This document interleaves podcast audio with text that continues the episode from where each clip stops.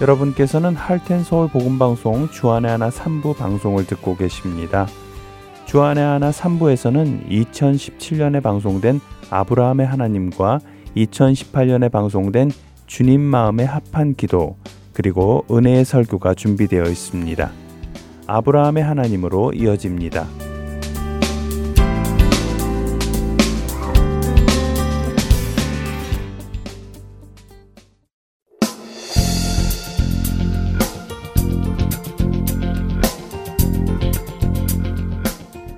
애청자 여러분 안녕하세요. 아브라함을 믿음의 조상으로 빚어가시는 하나님을 만나는 시간 아브라함의 하나님 진행의 최강덕입니다. 네, 여러분 안녕하세요. 강승규입니다. 어, 아브라함의 하나님 지난 시간에는 아브라함의 아기를 가진 하갈이 자신의 주인인 사라를 멸시하였고 어, 이로 인해 아브라함과 사라 사이에 부부 싸움이 났지요. 네. 네, 사라가 자신과 하갈 사이에 있는 일을 아브라함이 남편으로서 확실하게 뜻을 밝히라고 요구합니다. 예, 그렇습니다. 어, 그런 사라의 요구에 아브라함은 여전히 당신이 나의 아내이고 하갈은 당신의 여종이라고 하갈과 사라의 위치에는 아무 변화가 없다는 것을 확인해 주지요. 네. 여전히 사라 당신이 나의 아내입니다 하는 것을 확인시켜 준 것이죠.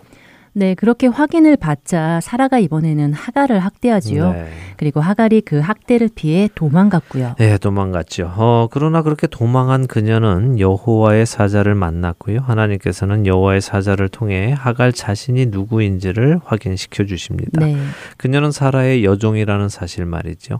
그리고는 다시 여주인에게 가서 복종하라고 지시하십니다. 이와 함께 그 아이의 이름도 정해 주시죠. 또 하나님께서 돌보아 주실 것도 약속을 해 주십니다.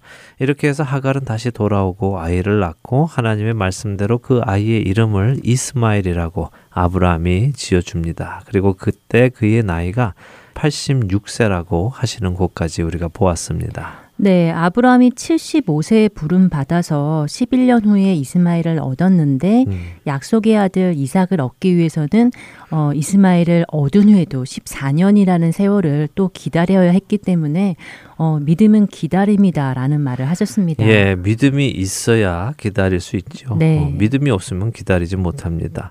아브라함의 예를 통해서 우리 안에 하나님의 말씀을 믿고 기다릴 수 있는 믿음이 자라나기를 바랍니다. 네. 자, 오늘은 그 이후의 일을 또 보도록 할 텐데요. 어, 창세기 17장을 좀 보도록 하죠. 네. 먼저 창세기 17장 1절 한 절을 읽고 시작할까요? 네. 아브람이 99세 때에 여호와께서 아브람에게 나타나서 그에게 이르시되 나는 전능한 하나님이라 너는 내 앞에서 행하여 완전하라. 네. 지난 시간에 아브라함이 86세였다고 했는데 네. 바로 다음 절인 오늘은 99세가 되었군요. 네. 13년이라는 세월이 한 번에 흘렀네요. 예, 그렇죠. 한 줄 만에 13년이란 세월이 흘렀습니다. 네.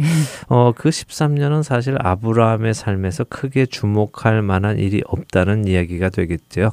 어, 기다림의 시간입니다. 네. 잠시 여기서 몇 가지를 생각해 보겠습니다.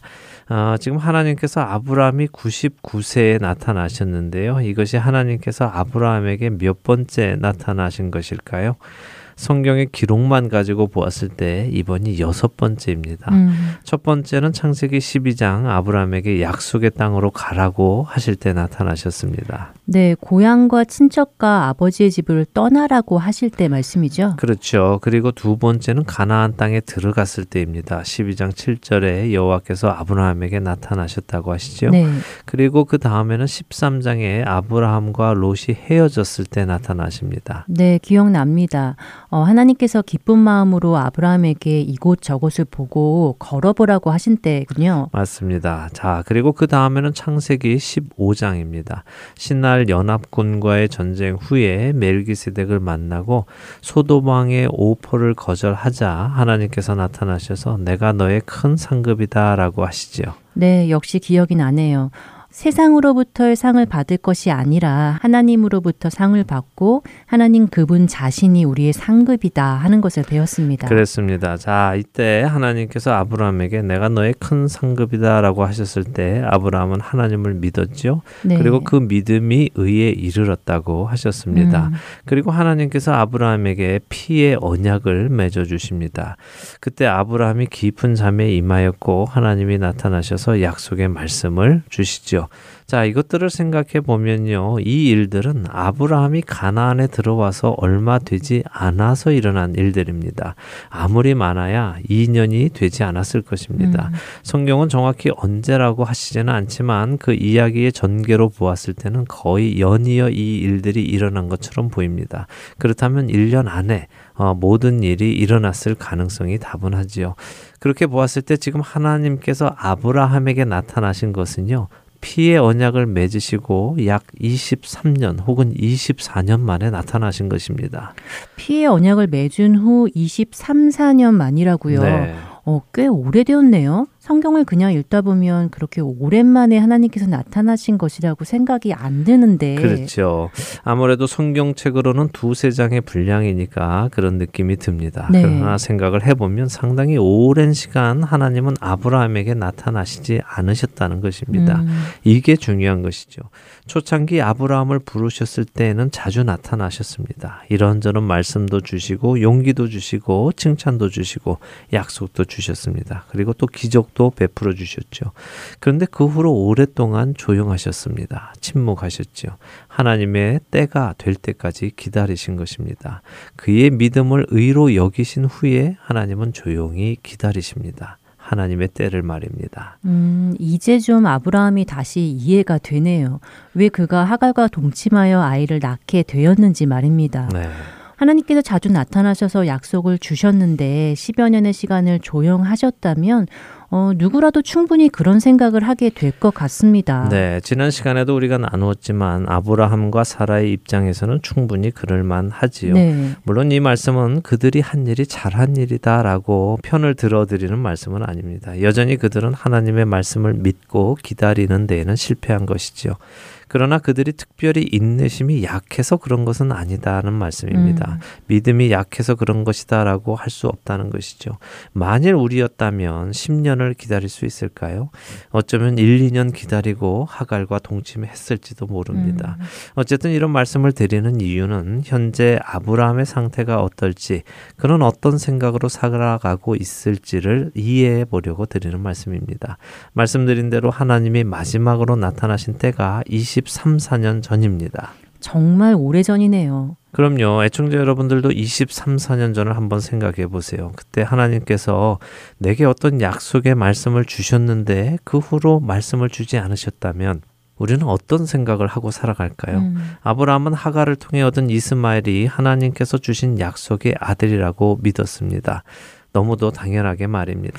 그러게요. 아브라함의 상황을 놓고 보니까 아브라함이 이스마엘을 하나님이 주시기로 하셨던 아들이라고 믿는 것이 너무 당연해 보이네요. 그렇습니다. 바로 그런 때에 그 이스마엘이 13살이나 되었을 때에 하나님께서 나타나신 음. 것입니다. 그러면서 하나님께서 먼저 자신을 소개하십니다. 뭐라고 소개를 하십니까? 네, 나는 전능한 하나님이다라고 소개하시네요. 네, 전능하신 하나님, 모든 것이 가능하신 하나님이십니다. 히브리어로는 엘샤다이의 하나님이라고 하죠. 네. 하나님의 능력이 담긴 이름입니다. 자, 하나님께서는 왜 이렇게 오랜만에 아브라함에게 나타나셔서 자신을 전능한 하나님으로 소개를 하실까요?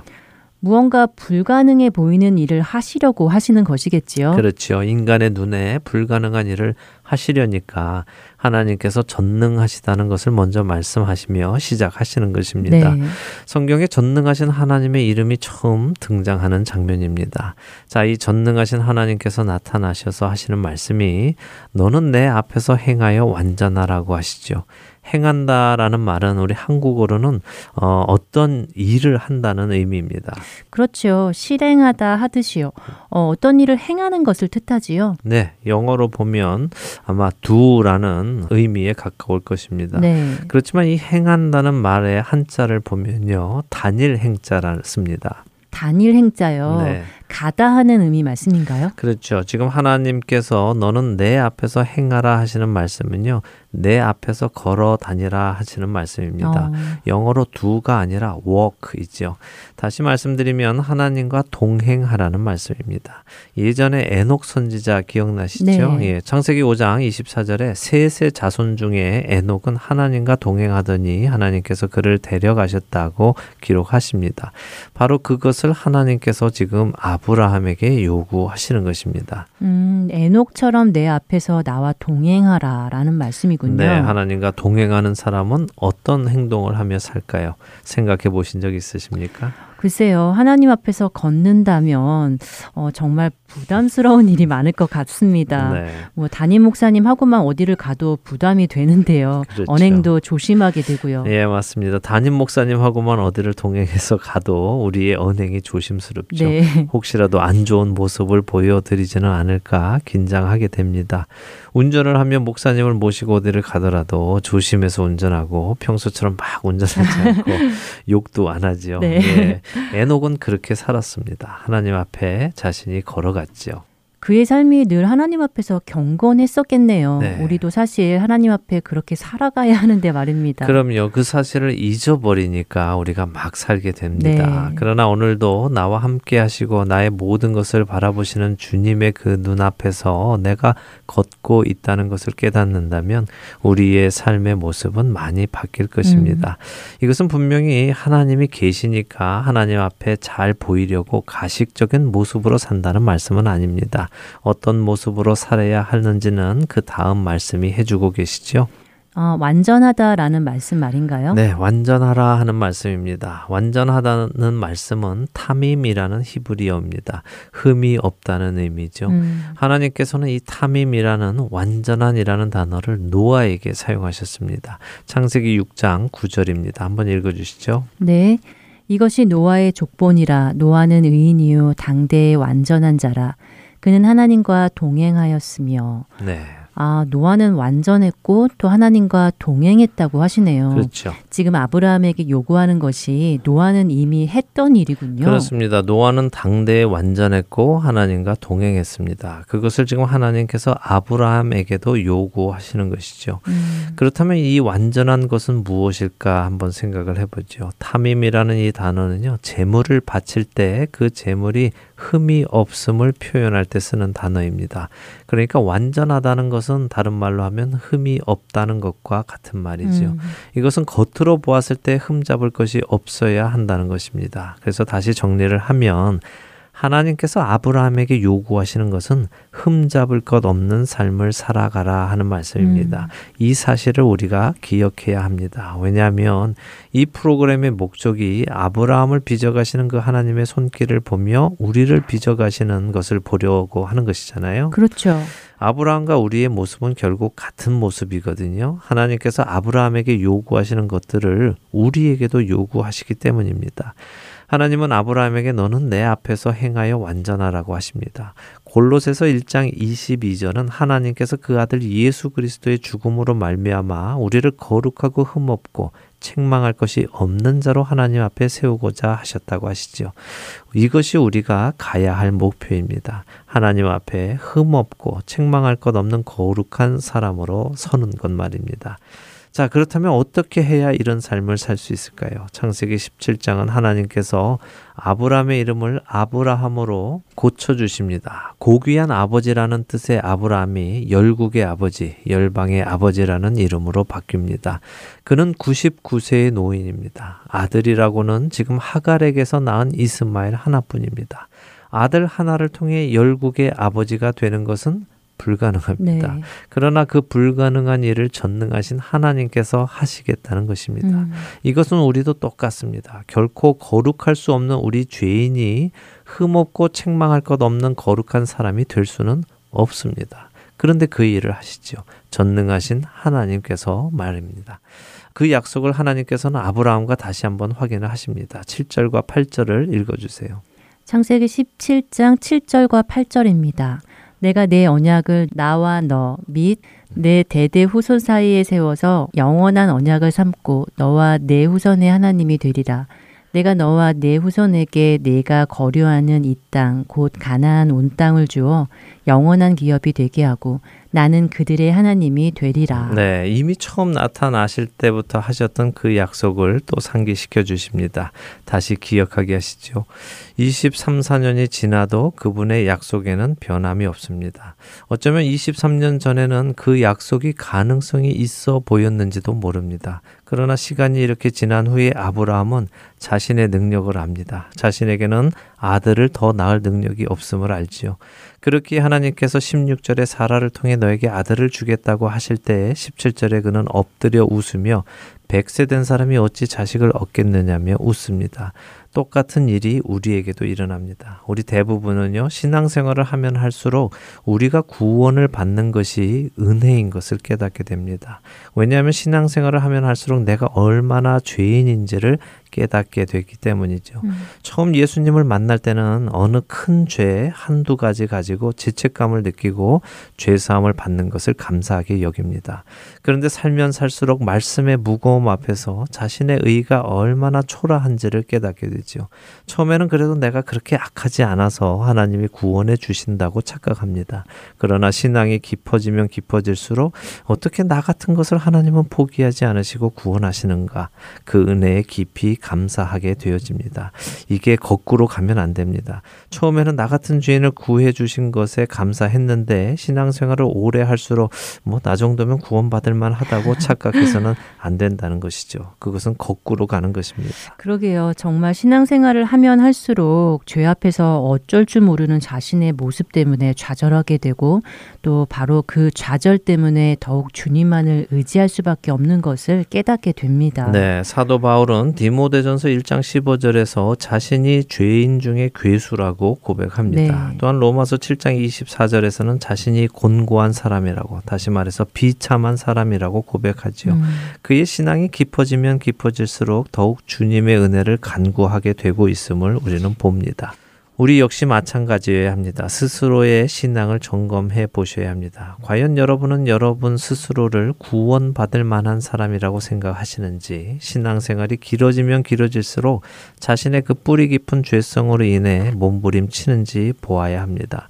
바로 그때 우리는 겸손의 자리로 내려가게 되고 주님의 은혜 외에는 내게 아무런 소망이 없음을 고백하게 됩니다. 아브라함의 모습에서 우리의 연약함을 보게 되는군요. 네, 그렇습니다. 자, 하나님께서는 아브라함에게 약속을 다시 상기시켜 주신 후에 17장 9절에 언약을 지키라고 하십니다. 내 후손 대대로 지키라고 하시지요. 이 언약은 무엇일까요? 10절입니다. 읽어 주시죠. 너희 중 남자는 다 할례를 받으라. 이것이 나와 너희와 너희 후손 사이에 지킬 내 언약이니라. 네. 네, 할례를 요구하시는군요. 그렇습니다. 하나님께서는 아브라함에게 내 앞에 행하고 완전하고 그리고 할례를 받을 것을 요구하시죠. 네. 혹 어떤 사람들은 이것을 약속의 조건으로 오해하기도 합니다. 너는 이렇게 행하고 완전하고 할례를 받으라. 그러면 나는 내게 심히 번성하게 해주고 여러 민족의 아버지가 되게 해줄게 하시는 것처럼 말입니다. 마치 양측이 서로에게 지킬 것을 요구하는 계약처럼 말이지요. 네, 계약처럼 말입니다. 이 일이 나기 위해서는 양측이 서로 요구되어지는 일을 행해야 하는 것처럼 말이죠. 네, 그렇게 보이기도 하네요. 어, 만약 그렇게 보인다면 하나님께서 약속하신 일, 다시 말해 아브라함을 여러 민족의 아버지가 되게 하시고 그를 심히 번성하게 하셔서 그가 열방에 복이 되는 일이 그가 완전하게 살고 할례를 받아야만 일어나는 일이라는 말인가요? 아브라함이 그렇게 안 하면 하나님도 안 하시겠다는 것인가요? 어, 또 그렇게 물으시니까 대답하기가 곤란해지네요. 분명 그럴 것 같지는 않은데요. 하지만 또 하나님께서 아브라함에게 요구하시니까 해야 될 것 같 기도 하고, 어, 조금 정리가 안 되네요. 네. 만일 하나님의 요구가 하나님께서 약속을 행하시고 또 하지 않으시고 하는 조건이 된다면요. 그것은 하나님께서 처음에 아브라함을 부르실 때에 무언가를 숨기고 약속하신 게 됩니다. 음. 왜냐하면 처음에는 하나님께서 아브라함에게 아무것도 요구하지 않으시고 그 약속을 주셨기 때문이죠.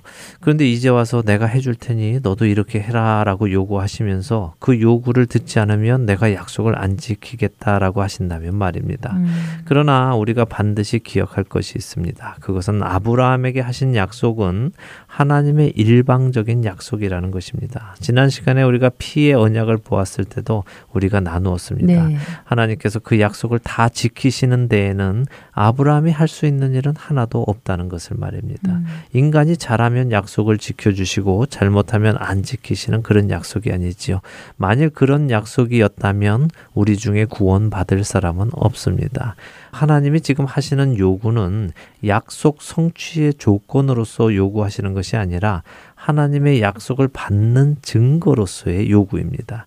그러니까 네가 나의 그 약속을 믿느냐? 믿는다면 믿는 증거를 나에게 보이라 하는 것이죠. 다시 정리를 해드립니다.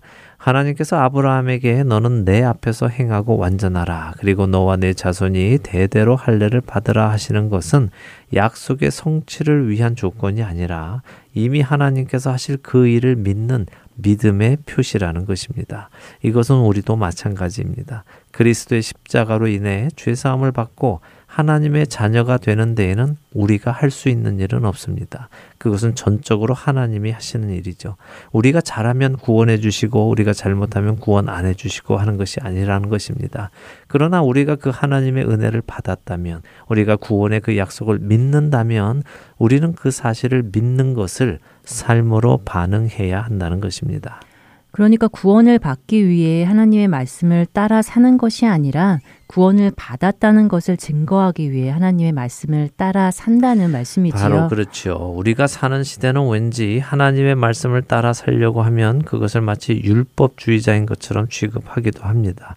그러나 하나님의 은혜를 얻고 예수 그리스도를 통해 하나님의 자녀가 되었다면 그 예수님의 말씀대로 살아가는 것이 너무도 당연한 현상이지요. 네. 그것은 율법주의가 아닙니다. 이것을 분명하게 우리가 기억해야 할 것입니다. 자, 다음 주에는 할례와 함께 그 다음의 이야기를 조금 더 나누도록 하겠습니다. 네, 오늘 아브라함을 통해서 우리의 모습을 많이 보게 된 것 같습니다.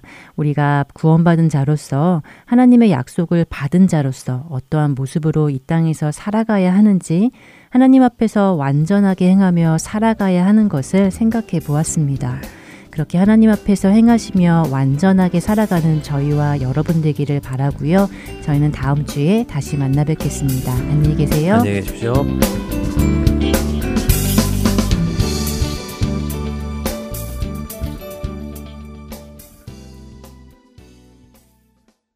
Keep on.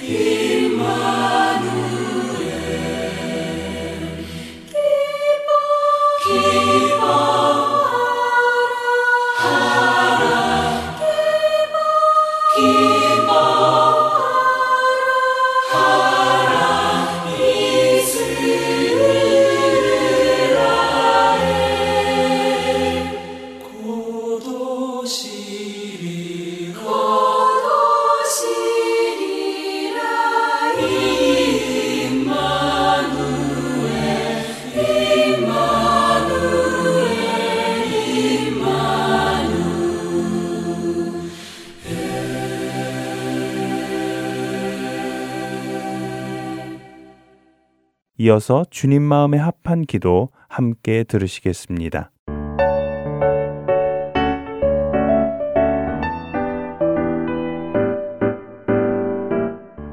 애청자 여러분 안녕하세요. 주님 마음에 합한 기도 진행의 민경은입니다. 제가 어릴 적만 하더라도 부모님은 사랑한다는 표현을 잘 하지 못하셨습니다. 그런데 언젠가부터 저희 부모님도 사랑해 라는 표현을 쓰기 시작하셨는데요. 무뚝뚝 하셨던 아버지도 저와 전화 통화를 마칠 무렵엔 사랑한다 라고 하시고 문자로도 종종 사랑해 라고 표현을 하십니다. 또 어머니도 어릴 때에는 마음이 바빠서 표현하지 못했던 사랑을 이제야 표현하신다며 사랑해 라는 말씀을 가끔 하시는데요. 저희 부모님께서 이렇게 사랑을 표현하는 것에 자유스러워지신 것을 보면 요즘의 세상 문화가 그만큼 사랑을 많이 표현하는 문화로 달라진 것이 아닌가 하는 생각을 하게 됩니다. 점점 더 서로 표현하고 사랑한다는 것을 알게 하라는 문화가 널리 퍼지면서 자리를 잡아서 그런 것 같습니다. 물론 사랑하는 사이에 사랑을 표현하는 것이 중요한 일이지요. 하지만 이렇게 사랑을 강조하는 문화가 퍼져나가면서 너무 한쪽으로만 치우치는 것은 아닌가 하는 생각에 조금은 두렵기도 합니다. 무슨 말씀이냐면요. 사랑을 강조하는 요즘 문화가 하나님의 많은 성품 중 너무 사랑만을 강조하는 것 같은 생각이 듭니다. 그렇게 하다가 하나님의 다른 모습은 보지 못하게 하지는 않는지, 더 나아가 하나님을 오해하게 되지는 않는지 두렵다는 말씀인데요. 조금 더 구체적으로 말씀드리자면요. 요즘 젊은 사람들 사이에서는 사랑의 하나님을 강조하다 보니 사랑의 하나님이 어떻게 하나님의 형상으로 지음받은 사람을 지옥에 보낼 수 있겠어? 사랑의 하나님이 우리가 어떤 모습이든지 상관하지 않고 우리를 사랑하시잖아 라며 언뜻 들어보면 맞는 것 같기도 하면서 무언가 이상한 생각들을 나누고 있는 것을 자주 보게 됩니다. 우리 그리스도인들이 반드시 기억해야 하는 것이 있는데요. 그것은 바로 복음의 기쁜 소식이 기쁜 소식이 되기 위해서는 반드시 나쁜 소식을 받아들여야 하는 것이고 사랑의 하나님은 동시에 공의의 하나님이시기도 하다는 것을 말입니다. 내 모습 이대로 사랑하신다는 하나님을 강조하다 보면 자칫 우리는 내 모습 이대로 살아가도 괜찮다는 잘못된 생각에까지 가게 됩니다. 말씀드린 대로 그것이 요즘 젊은 세대들의 잘못된 기독교 가치관이기도 한데요. 하나님께서 죄인인 우리 모습 그대로를 사랑하셔서 그 아들을 보내시고 우리 대신 죽음을 치르게 하신 것은 맞습니다. 그러나 그렇게 독생자 예수 그리스도의 피값으로 사신받은 우리를 죄인의 모습 그대로 살아가게 내버려 두시는 분은 아니시지요. 에베소서 4장 21절에서 24절은 진리가 예수 안에 있는 것 같이 너희가 참으로 그에게서 듣고 또한 그 안에서 가르침을 받았을진데 너희는 유혹의 욕심을 따라 썩어져가는 구습을 따르는 옛사람을 벗어버리고 오직 너희의 심령이 새롭게 되어 하나님을 따라 의와 진리의 거룩함으로 지으심을 받은 새 사람을 입으라 라고 말씀하십니다. 예수님을 통해 구원에 이른 자는 옛 모습을 벗어버리고 새로운 사람으로 변해야 한다는 말씀입니다. 이렇게 옛 모습을 버리고 새로운 사람으로 나아가려는 것을 성경적인 용어로는 회개라고 하는데요. 회개는 방향을 바꾼다는 의미로 예전에 가던 길에서 돌이켜 새로운 길로 가는 행위를 의미합니다. 회개는 기독교 신앙의 가장 중요한 요소 중 하나입니다. 결코 빠질 수 없는 요소이지요. 예수님께서는 이 회개가 하늘나라에서 얼마나 귀한 일인지 누가복음 15장 7절에서 이렇게 말씀하셨습니다. 내가 너희에게 이르노니 이와 같이 죄인 한 사람이 회개하면 하늘에서는 회개할 것 없는 의인 아흔아홉으로 말미암아 기뻐하는 것보다 더하리라. 죄인 한 사람이 자신의 죄를 깨닫고 회개하는 것. 이것이 하늘나라에서는 아주 큰 기쁨이라는 말씀인데요. 그렇다면 죄인의 회개 기도가 하나님 마음에 합한 기도겠지요. 하나님께서 기뻐 받으시는 기도가 바로 죄인들이 자신의 죄를 깨닫고 자복하며 하나님 앞에 나아가 도움을 청하는 기도가 아닐까요? 우리가 잘 아는 회개 기도가 있습니다. 바로 바세바와의 간음 이후에 그녀의 남편이자 자신의 충신인 우리야 장군까지 적군의 손에 죽게 만들었던 다윗. 아무도 모를 것이라고 생각했고 또한 한 나라의 왕으로서 그 정도의 일은 할 수 있는 권세가 있다고 생각했던 다윗 왕. 그 다윗 왕은 나단 선지자의 책망을 듣고 자신의 죄를 깨닫습니다. 그리고 그는 하나님 앞에 회개하며 돌이키는데요. 그런 그의 마음이 담긴 시편이 두 편이 있습니다. 바로 시편 32편과 시편 51편입니다. 먼저 시편 51편을 살펴보면 자신의 죄를 깨달은 다윗의 심정이 잘 표현되어 있습니다. 먼저 시편 51편의 1절에서 5절을 현대인의 성경으로 읽어드리겠습니다. 하나님이시여 주의 한결같은 사랑으로 나를 불쌍히 여기시며 주의 크신 자비로 내 죄의 얼룩을 지워 주소서. 나의 모든 죄악을 씻어 주시며 나를 죄에서 깨끗하게 하소서. 나는 내 잘못을 인정하며 항상 내 죄를 의식하고 있습니다. 내가 오직 주에게만 범죄하여 이런 끔찍한 일을 하였습니다. 주께서 이 모든 것을 다 보셨으니 주의 말씀은 옳고 주의 심판은 정당합니다. 나는 태어날 때부터 죄인이었으며 우리 어머니가 나를 뵌 순간부터 죄성을 지니고 있었습니다. 다윗은 자신이 결코 선하지 않음을 알고 있다고 고백합니다. 자신은 이미 태어나기 전부터 죄인이었으며 그렇기에 늘 죄 속에서 살아왔음을 고백하며 그런 자신에게 내리시는 하나님의 그 어떤 말씀과 심판도 정당하다는 것을 인정하지요. 죄의 속성 중 하나는 죄를 인정하지 않고 죄의 원인을 다른 사람에게 돌리는 것입니다. 태초에 죄가 들어오는 장면에서 우리는 그것을 보았습니다.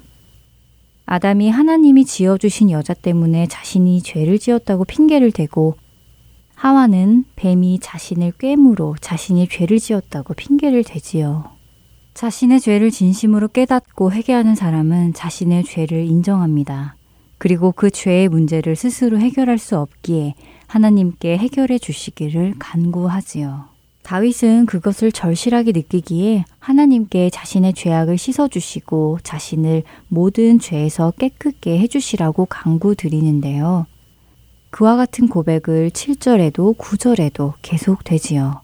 그리고는 10절에 자신의 마음 안에 깨끗한 마음을 창조해 주시고 정직한 영을 새롭게 해 주시라고 하나님께 간구합니다. 자신의 죄에서 벗어나기를 간절히 원하고 그렇게 되기를 결단하는 기도. 그 기도가 하나님의 마음에 합한 기도이지요. 시편 32편에서 다윗은 자신의 죄가 가려진 자는 복이 있다고 고백합니다. 하나님께서 정죄하지 않는 사람이 복이 있다고 하지요. 그리고 죄 속에서 신음하던 자신이 어떻게 이렇게 복이 있는 자가 되었는지 시편 32편 5절에 이렇게 고백합니다. 역시 현대인 성경으로 읽어드리겠습니다. 내가 내 죄를 고백하기로 결심하고 내 잘못과 죄를 숨김없이 다 털어놓았더니 주께서 나의 모든 죄를 용서해 주셨습니다.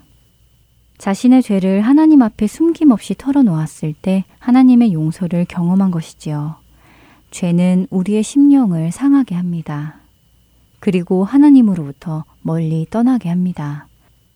하나님이 떠나시는 것이 아니라 죄성이 우리로 거룩하신 하나님의 임재에서 멀어지도록 인도하는 것입니다.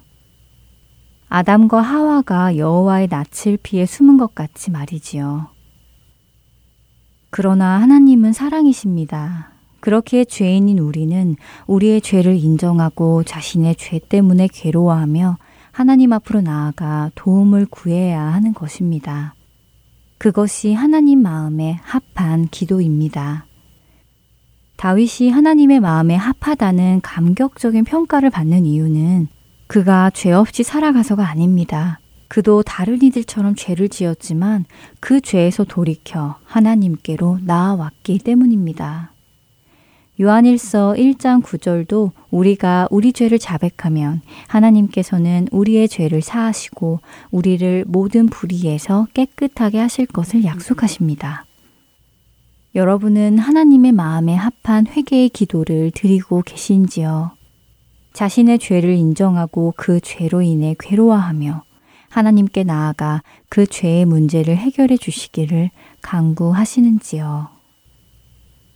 만약 그렇게 하고 계시다면 약속의 말씀 그대로 하나님께서는 예수 그리스도의 피로 우리를 모든 죄에서 깨끗하게 하실 것입니다. 하나님의 마음에 합한 기도를 드리는 우리가 되기를 바라며 주님 마음에 합한 기도 마치겠습니다. 저는 다음 시간에 다시 뵙겠습니다. 안녕히 계세요.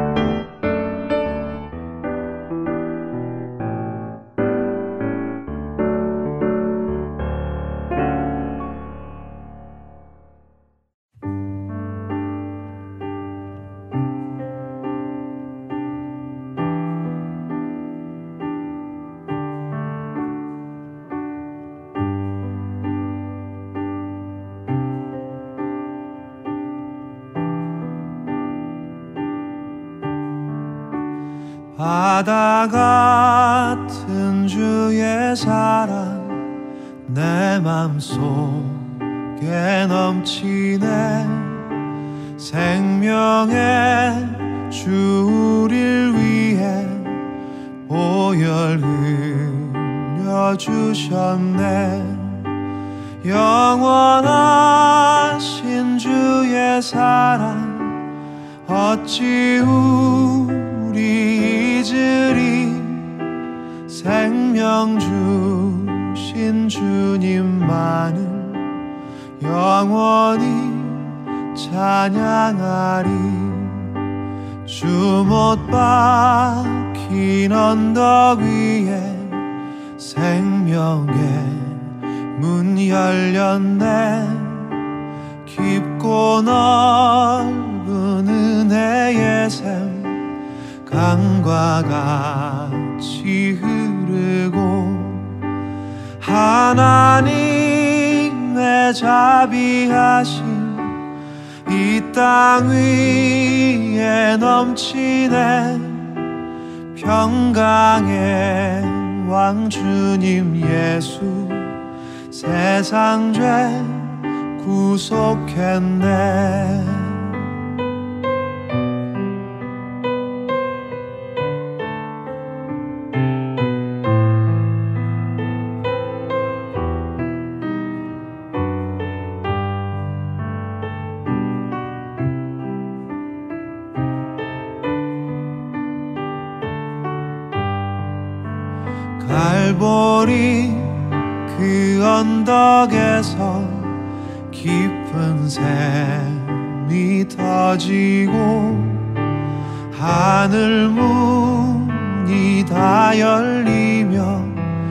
그의 잠이 넘치네.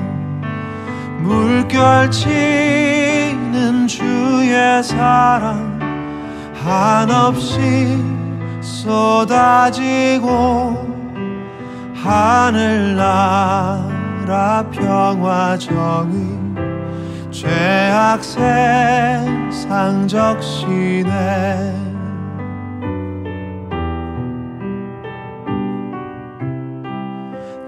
영원히 찬양하리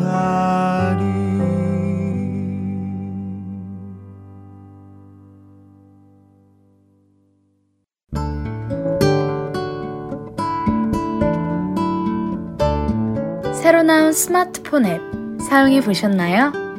다운로드 기능은 물론이며 원하는 프로그램들만 따로 청취할 수도 있습니다. 그리고 하나 더. 스마트폰 1대1 문의 기능도 있다는 것 아시나요? 방송과 관련된 여러분의 문의 사항을 앱에서 1대1로 직접 문의하실 수 있습니다. 편리한 하트앤서울 스마트폰 앱 사용에 도움이 필요하신 분은 전화번호 602-866-8999로 문의해 주세요.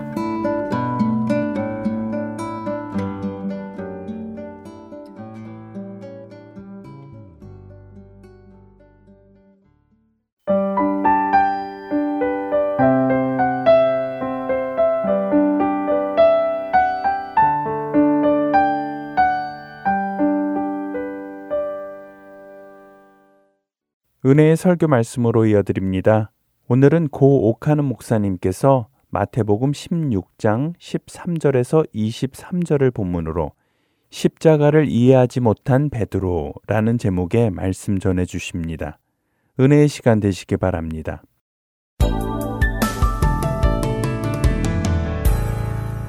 오늘 저는 십자가를 이해하지 못한 베드로를 놓고 지금 이 문제를 좀 생각해 보려고 합니다. 예수님은 그의 생애에 있어서 중요한 분기점에 들어와 있습니다. 지금 16장 사건 전후로 해서 주님의 생애는 양쪽으로 갈립니다. 16장 이전까지는 이적과 기사를 많이 행하시면서 많은 사람에게 인기를 누렸던 시대입니다. 그래서 수많은 사람들이 주님을 따라다녔습니다만은 16장이 넘어가면서 예수님 주변에 있던 사람들이 하나둘 떨어져 나가고 예수님은 이적을 행하시는 이런 일보다도 사람들에게 어떤 복음을 전하는 일보다도 십자가를 져야 할 준비 작업을 시작하셨습니다. 그래서 그의 입에는 종전에 듣지 못하던 좀 우울한 이야기들이 자주자주 나옵니다. 그래서 그 이야기를 이해하지 못한 사람들이 다 떠나고 몇 사람의 제자들과 함께 외롭게 예루살렘을 향해 골고다의 길을 나서기 시작한 것입니다. 그래서 이 16장은 예수님이 게스마니 동산에서 돌아가시기 한 6개월 전의 사건이라고 보셔도 됩니다. 그래서 이 6개월 기간을 앞에 두고 예루살렘을 향한 예수님의 골고다의 길이 시작된 것입니다. 그러므로 이것은 하나의 분수점입니다. 제가 이 본문을 보면서 마음에 한번 생각해 볼 의미가 있다. 하고 느낀 것이 뭐냐면 이 베드로라는 사람을 볼 때 양면성이 나타나요.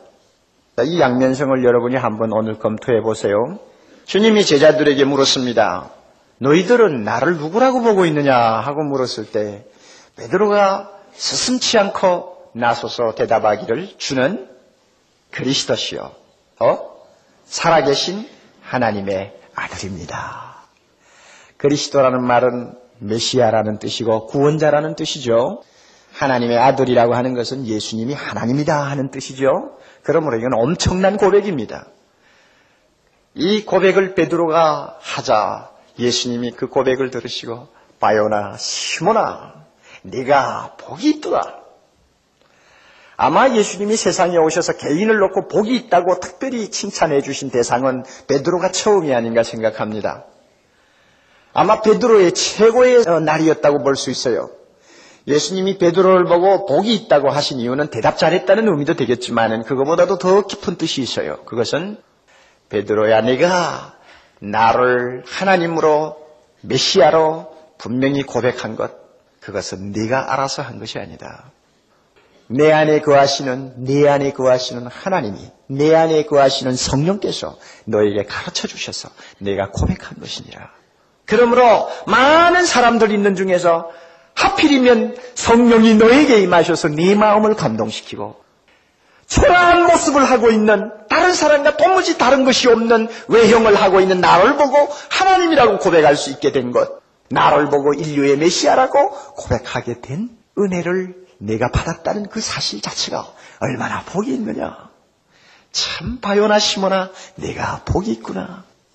예수님의 의미는 이런 것입니다. 우리가 이미 경험하고 있습니다만은 예수님을 나의 구주로 나의 하나님으로 고백하는 것은 엄청난 사건입니다. 그것은 왜냐하면은 내가 스스로 알고 하는 대답이 아니기 때문에 그래요. 누가 내 안에서 가르쳐 주신 것입니까? 성령이 누가 내 안에서 믿게 하신 것입니까? 성령이 누가 내 입으로 시인하게 하셨습니까? 성령이 성령이 은혜 주셔서 시인하게 하신 것이기 때문에 나는 바로 하나님과 함께하는 사람이 되었고 그 고백과 함께 나는 성령에 감동된 사람이 되었습니다. 그러므로 복 있는 사람입니다. 참 복 있는 사람입니다. 이미 다 경험한 일입니다. 지금 여러분들도 경험하고 계실 거예요. 또 아직은 경험이 안 됐다고 하더라도 조금 지나면 여러분이 마음을 열고 참 무릎 꿇고 진지하게 주는 나의 하나님이라고 고백하는 때가 올 것입니다. 그때야말로 생애 최고의 날입니다. 왜? 성령이 나를 특별히 주관하시고 눈을 열어주시는 때이기 때문입니다.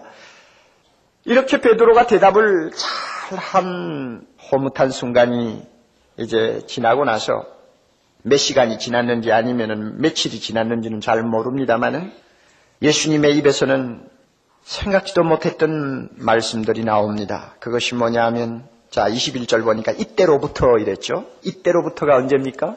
제자들이 예수님을 하나님의 아들로 고백한 그때로부터 그리고 예수님 자신도 시인을 하고 나서부터 그 다음에 세상은 아직 잘 모릅니다. 20절에 보면 자기가 메시아라는 것을 절대로 공적으로 공개하지 말라고 주님이 당부했습니다. 왜냐하면 제자들이 아직 공개할 수 있는 준비가 안 돼 있기 때문입니다. 무슨 준비가 안 돼 있느냐 하면은 지금 제가 생각하려고 하는 대로 베드로로부터 시작해서 열두 제자들이 십자가를 이해를 못하고 있어요. 십자가를 이해하지 못하는 사람이 메시아를 증거할 자격이 없습니다. 다시 말하면 십자가에 대한 정확한 깨달음이 없는 사람이 예수 그리스도를 남에게 함부로 이야기할 수 없습니다. 왜냐하면 잘못하면 엉뚱하게 대답할 가능성이 많아요. 예를 들어서 여러분이 제자들이 나가서 아 우리 선생은 메시아다 너희들이 기다리던 메시아다 이분이야말로 로마에서 너희들을 해방시킬 메시아다 하고 만약 떠들기 시작한다면 많은 사람들이 예수님에게 와가지고 이제는 예수님을 앞으로 내밀 거 아니에요? 그러면 로마 정부로부터 볼 때는 정치적인 반란입니다. 하나님의 뜻과 완전히 어긋나는 방향으로 지금 예수님이 발걸음을 옮겨 놓을 가능성이 있기 때문에 제자들로 하여금 십자가를 이해하기 전에는 입을 열지 말라고 했습니다. 이때로부터 예수님이 메시아라는 것이 확인된 그 시간부터 주님께서는 드디어 제자들을 앞에 놓고 처음으로 공적인 예언을 합니다. 그것은 자기의 십자가의 죽음에 대한 예언이요. 부활에 대한 예언입니다. 자기가 예루살렘에 올라가 장로들과 장로들은 백성들의 대표들입니다. 그리고 대제사장들과 이 사람은 사두개 교인의 대표들입니다. 그 다음에 서기관들 이 사람은 바리새 교인의 대표들입니다. 이 세 부류의 사람들이 대표가 모인 곳이 사내들인 공예고 사내들인 공예는 유대 나라에서 최고의 사법기관 아닙니까? 이 공예에 예수님 자기가 끌려가서 드디어 많은 고난을 받고 죽임을 당하고 제3일에 살아나야 할 것을 제자들에게 말씀하기 시작했습니다. 공적으로 예수님이 자기의 십자가의 죽음을 예언한 것은 여기가 처음입니다. 그 전에는 암시적으로 말씀하셨어요. 예를 들면은 모세가 광야에서 뱀을 든 것 같이 인자도 언젠가는 들려야 하리니 이것을 십자가에 죽으실 것을 예언합니다만 제자들이 아무도 몰랐습니다. 왜냐하면 너무나 암시적인 이야기이기 때문에 그 말이 무슨 뜻인지를 알지를 못했어요. 또 예를 들면은 너희들이 성년을 헐라 내가 3일 만에 다시 지으리라 자기 몸을 십자가에 죽이면 내가 3일 만에 부활하겠다는 주님의 암시적인 말씀인데도 제자들도 아무도 못 알아들었습니다. 이와 같이 그가 암시적으로는 그의 십자가의 죽음을 말씀하셨지만 공개적으로 직설적으로 예언을 하기는 여기가 처음입니다. 예수님이 이와 같이 자기의 죽음을 이야기하니까 베드로가 어떻게 했나요? 22절. 예수를 붙들고 가나여 가로되 주여 그리하지 마옵소서 이 일이 결코 주에게 미치지 아니하리이다. 예수님이 메시아라는 것을 확인하고부터는 베드로의 마음에 큰 꿈이 지금 생겼습니다. 그야말로 이제는 이 비밀을 자기만 아는 것처럼 굉장히 흥분해 있는데 갑자기 예수님이 자기가 십자가에서 죽는다고 하니까 이건 청천벽력입니다. 자기도 모르는 사이에 두 팔을 벌리고 주여 막았어요. 절대 그러면 안 됩니다. 그 다음에 간했다고 하는 말은 책망한다는 뜻입니다. 나무랐다는 뜻이에요. 어떻게 보면 베드로의 눈에는 예수님이 굉장히 어리석어 보였는지 몰라요. 세상에 무엇이 어떻게 되어서 메시아로 모신 자신을 십자가에 못 박아 죽도록 일부러 자기 발로 걸어서 예루살렘에 갈 것이 뭐냐 그 말이에요. 그러므로 이것은 책망을 받을 일이다. 이거는 나무라도 괜찮다고 베드로는 생각했는지 모릅니다. 나무라는 틀로 말하기를 그리하지 마옵소서 하는 말은 몸 좀 아끼시오 하는 뜻입니다. 엄밀한 의미로 보면. 베드로는 주님을 위한다고 하는 의미에서 이렇게 했는데 베드로가 이렇게 나오자 예수님이 어떻게 하셨어요? 베드로를 보고 뭐라고? 사탄아, 내 뒤로 물러가라. 너는 하나님의 일은 생각지 않고 사람 일만 생각하는구나. 여러분, 예수님께서 세상에 계실 동안 얼굴을 정면으로 맞대고 어떤 사람을 놓고 사탄이라고 한 예가 있나요? 자기가 가장 사랑하는 수제자 베드로 외에는 없어요. 바리새 교인이나 서기관들이 그렇게 못된 짓을 하고 외식하는 그런 행동을 하면서 주님의 마음을 분노를 일으켰습니다만 독사의 자식들아 하는 욕은 하셔도 사탄아 하는 말은 안 했어요. 그런데 베드로는 사정없이 사탄아 했습니다. 사탄이라는 의미는 거역한다는 뜻입니다. 거역하는 자. 무엇을 거역합니까? 하나님의 뜻, 하나님의 생각을 전부 거역하고 제 마음대로 하는 게 사탄입니다. 베드로가 한순간 사탄이 됐어요. 다시 말하면 사탄의 도구가 되어버렸어요. 왜냐하면 주님의 뜻과 그의 뜻이 너무나 달랐기 때문에 그렇습니다. 저는 이런 본문을 보고 느끼는 것이 있습니다. 한 사람에게 이렇게 두 가지 면이 나타날 수 있느냐. 예수님을 메시아라고 고백할 때는 베드로는 어떤 사람입니까? 성령의 감동을 받은 사람이었고 예수님을 십자가 지면 안 된다고 막았을 때는 누구의 감동을 받은 사람이요? 사탄의 감동을 받은 사람이요. 어떻게 한 사람에게 양면성이 이렇게 나타날 수 있느냐 하는 이야기입니다. 그런데 저와 여러분이 겸손해야 됩니다. 그럴 수 있습니다. 어떤 사람이 특별히 그럴 수 있는지 아십니까? 예수님의 십자가를 깊이 이해하지 못하는 사람에게 이런 위험이 항상 많이 있습니다. 바로 이것이 여러분이 꼭 기억하셔야 될 중요한 오늘 메시지의 골자입니다. 베드로는 십자가를 이해하지 못했기 때문에 예수님을 보고는 바로 고백했지만 예수님이 걸어가시는 길에 대해서는 이해를 못한 사탄의 도구가 되었습니다. 저는 교회를 목회하면서 늘 우려하는 것 중에 하나가 무엇인가 하면 십자가의 진리를 깨닫지 못한 사람, 십자가의 사랑을 맛보지 못한 사람, 십자가의 감격이 그 가슴 속에 거의 없는 사람이 입으로만 예수를 고백하고 또 생활면에서 주님을 그저 잘 믿는 것처럼 교회 다니고 성경을 좀 아는 그것 때문에 목사가 된다든지 장로가 된다든지 교회의 중요한 지도자가 되는 것 이것만큼 우려되는 일이 없습니다.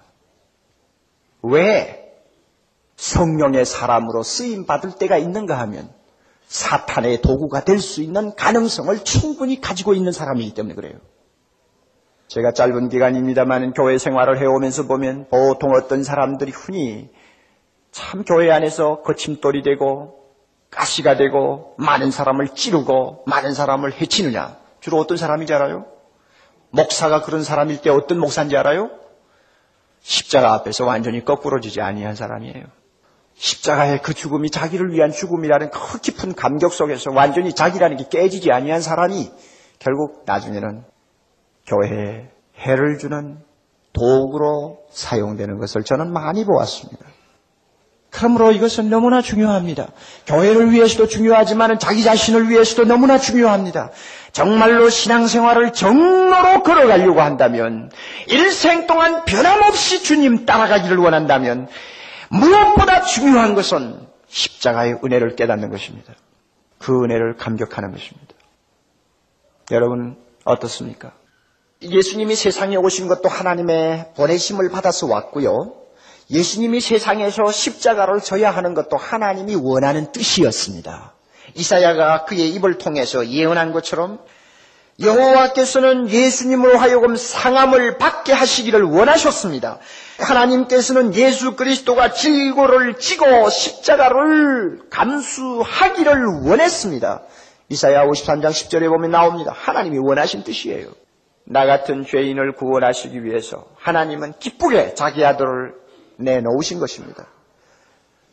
이 세상을 죄악에서 해방시키기 위하여 절망에 빠져 있는 무수한 영혼들을 하나님의 은혜의 보좌 앞으로 초대하기 위해서 자기 아들 예수 그리스도만을 희생시킬 뜻을 가지고 그의 아들을 보냈습니다. 그러므로 하나님의 뜻입니다. 그러므로 본문에 보면요. 지금 뭐 이것이 간접 합법으로 되어 있습니다만은 마가복음이나 마태복음을 우리가 검토할 때 21절 말이죠.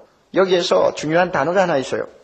예수님께서 이때로부터 지금 자기의 고난에 대해서 말씀을 하지 않습니까? 그래서 많은 고난을 받고 죽임을 당하고 했는데 이게 원문상으로는 여러분 영어를 쓸 수밖에 없겠군요. 다 아시는 단어입니다. must라는 단어 있죠. I must 하면은 여러분이 무슨 뜻인지 아시죠? 반드시 해야 된다는 이야기 아닙니까? 당위성이죠? 반드시 해야 된다. 그래서 이 본문이 원래 제대로 쓰면은 제 서기관들에게 많은 고난을 받아야 하고 죽임을 당해야 하고 제3일 만에 살아나야 하리라. 이거는 피할 수 없는 길이라는 것을 여기서 말씀합니다. 저나 여러분이나 무엇입니까? 아무 공로도 없는 사람이요.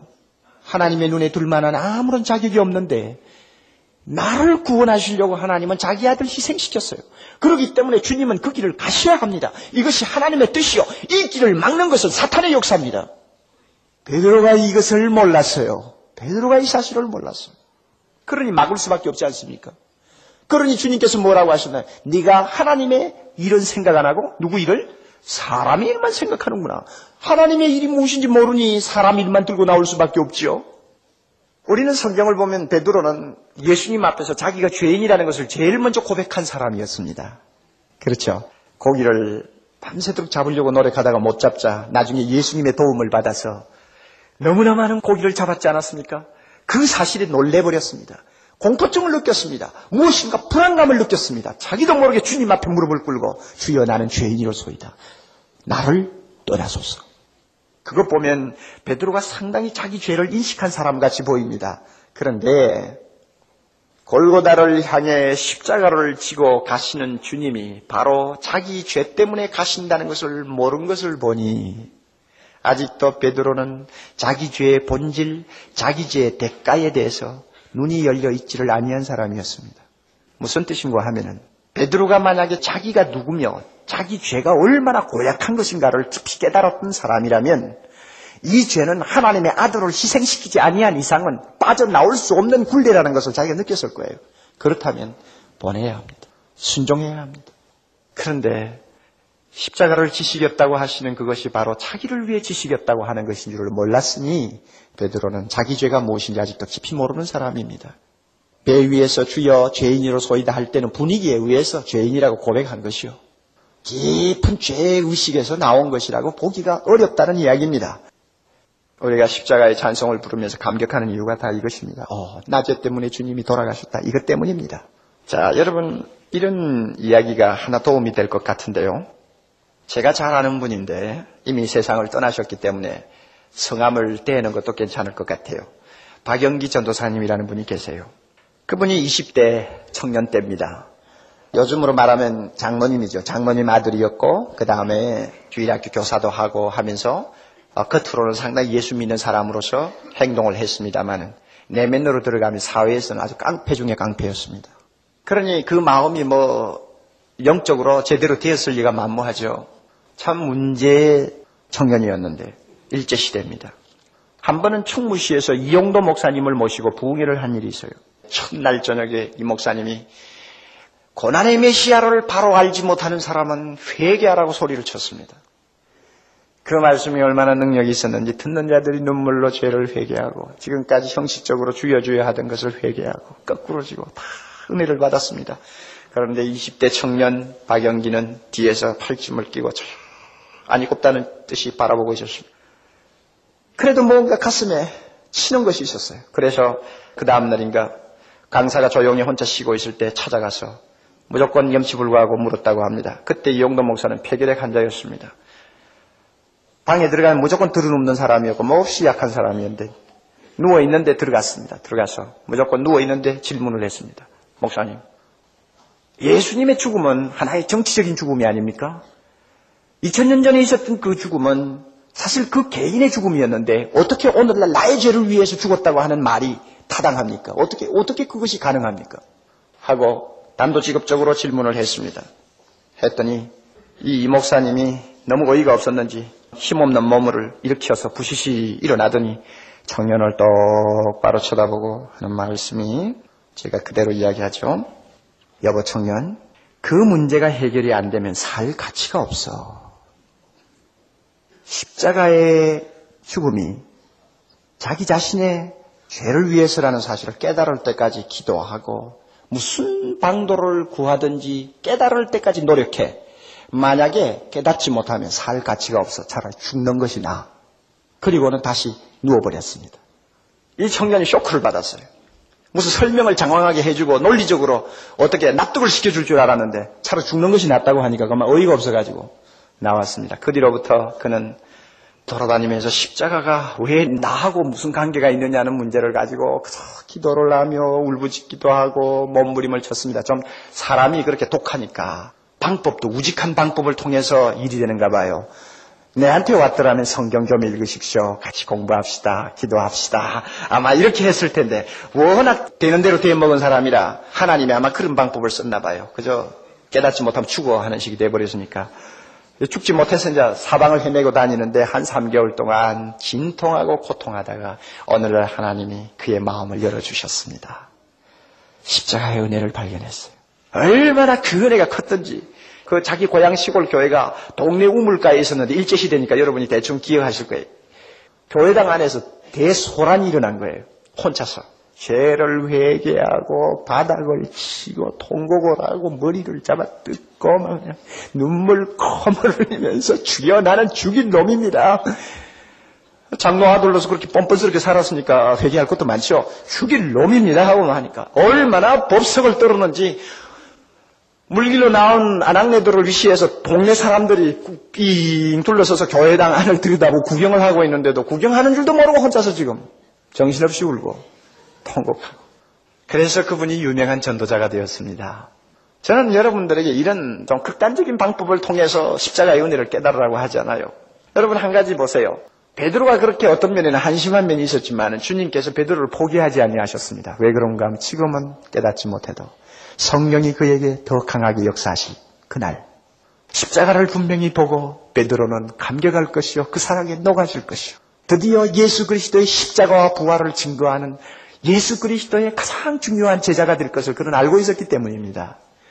여러분 오늘 이 시간도 주님이 마찬가지입니다. 여러분을 포기하지 않으세요. 여러분 가운데 아직 십자가의 은혜가 나에게 별로 없었는데 난 머리로는 알고 있지만 마음은 아직 뜨겁지 않아. 나는 뭐 그렇게 뭐 십자가 생각하고 감격해 본 일도 없고 눈물도 흘린 일이 없어. 만약에 그런 분이 있다면 주님이 여러분을 포기하지 않고 계세요. 왜냐하면 성령이 여러분의 마음의 눈을 열어주시는 어느 날 드디어 십자가를 보게 됩니다. 십자가 보세요. 주님이 지금 피 흘리고 계세요. 무엇이라고 하시는지 들어보세요. 엘리 엘리 나마 사박다니.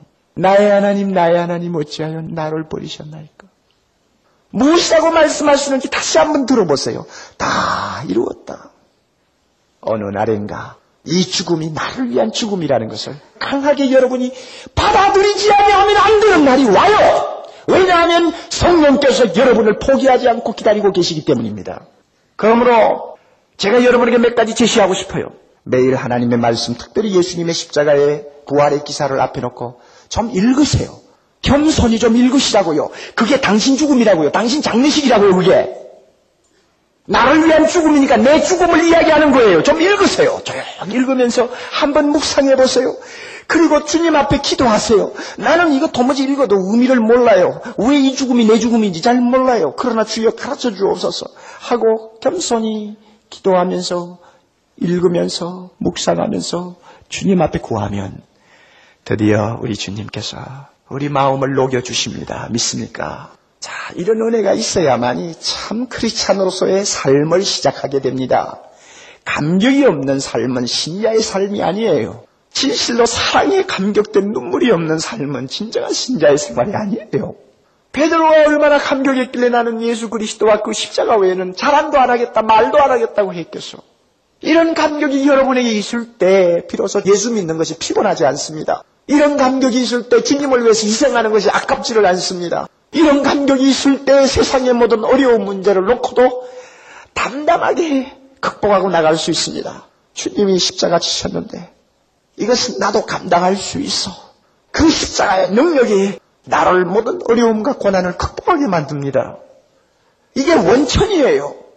여러분에게 이와 같은 십자가의 능력이 체험되는 그날부터라야 정말 주님이 기뻐하시는 성령의 사람 될 수 있어요.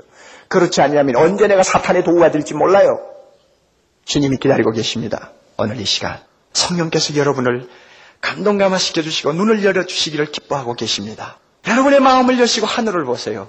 주님이 여러분의 마음을 지금 환하게 열어주시고 골고다의 놀라운 축복을 바라보게 하십니다. 여러분 마음을 여세요. 믿으세요. 간구하세요. 찾으세요. 주님은 나를 위해 죽으셨습니다. 바로 당신을 위해 죽으셨습니다. 그 주님이 이 자리에 살아계십니다. 같이 기도합시다. 하나님 아버지, 우리는 십자가를 얼마나 위선적으로 많이 이야기하고 떠드는지 모릅니다. 참 그 십자가라는 것은 바로 내 죽음을 의미하는데 그 십자가는 분명히 내 죄값을 지불한 의로운 하나님의 아들의 죽음인데 나는 너무 감격이 없이 감사가 없이 부끄러움이 없이 함부로 이야기하고 함부로 말하고 함부로 찬송하고 오 하나님 우리의 이와 같은 잘못을 용서하여 주시기를 바랍니다. 주님 베드로가 성령의 사람으로서 주님을 바로 고백은 했습니다마는 그가 하나님의 뜻을 제대로 파악하지 못했고 예수님의 골고다의 길이 바로 자기를 위한 길인 것을 알지 못했기 때문에 십자가의 길을 막으려고 들었고 그는 마귀의 도구가 되고 말았던 것을 봅니다. 주여 이 가운데서 아직도 십자가를 보지 못한 심령이 있습니까? 주님 도와주시기를 바랍니다. 기다립니다, 주님. 눈을 열어주시기를 바랍니다. 그 놀라운 죽음이 바로 나의 죽음이요. 그 놀라운 죽음이 바로 나를 살리기 위한 죽음이라는 사실을 깊이 깨닫는 성령의 역사가 이 자리에 앉아있는 모든 심령들의 마음 마음 속에 강하게 분명하게 뜨겁게 역사해 주시기를 바랍니다. 하나님 이 감격이 없이는 우리는 신앙생활 바로 하지 못합니다. 이 감격이 없이는 주님을 따라갈 수가 없습니다. 이 감격이 없이는 이 험한 세상을 이길 수가 없습니다. 주여 우리에게 십자가를 보게 하옵소서. 이제 집에 돌아가서 좀 더 말씀 앞에 다가앉게 하시고 좀 더 기도하게 하시고 좀 더 자신이 누군가를 주님 앞에서 생각하는 사랑하는 형제자매들 되게 해 주시옵소서. 예수님 이름으로 간절히 기도하옵나이다. 아멘.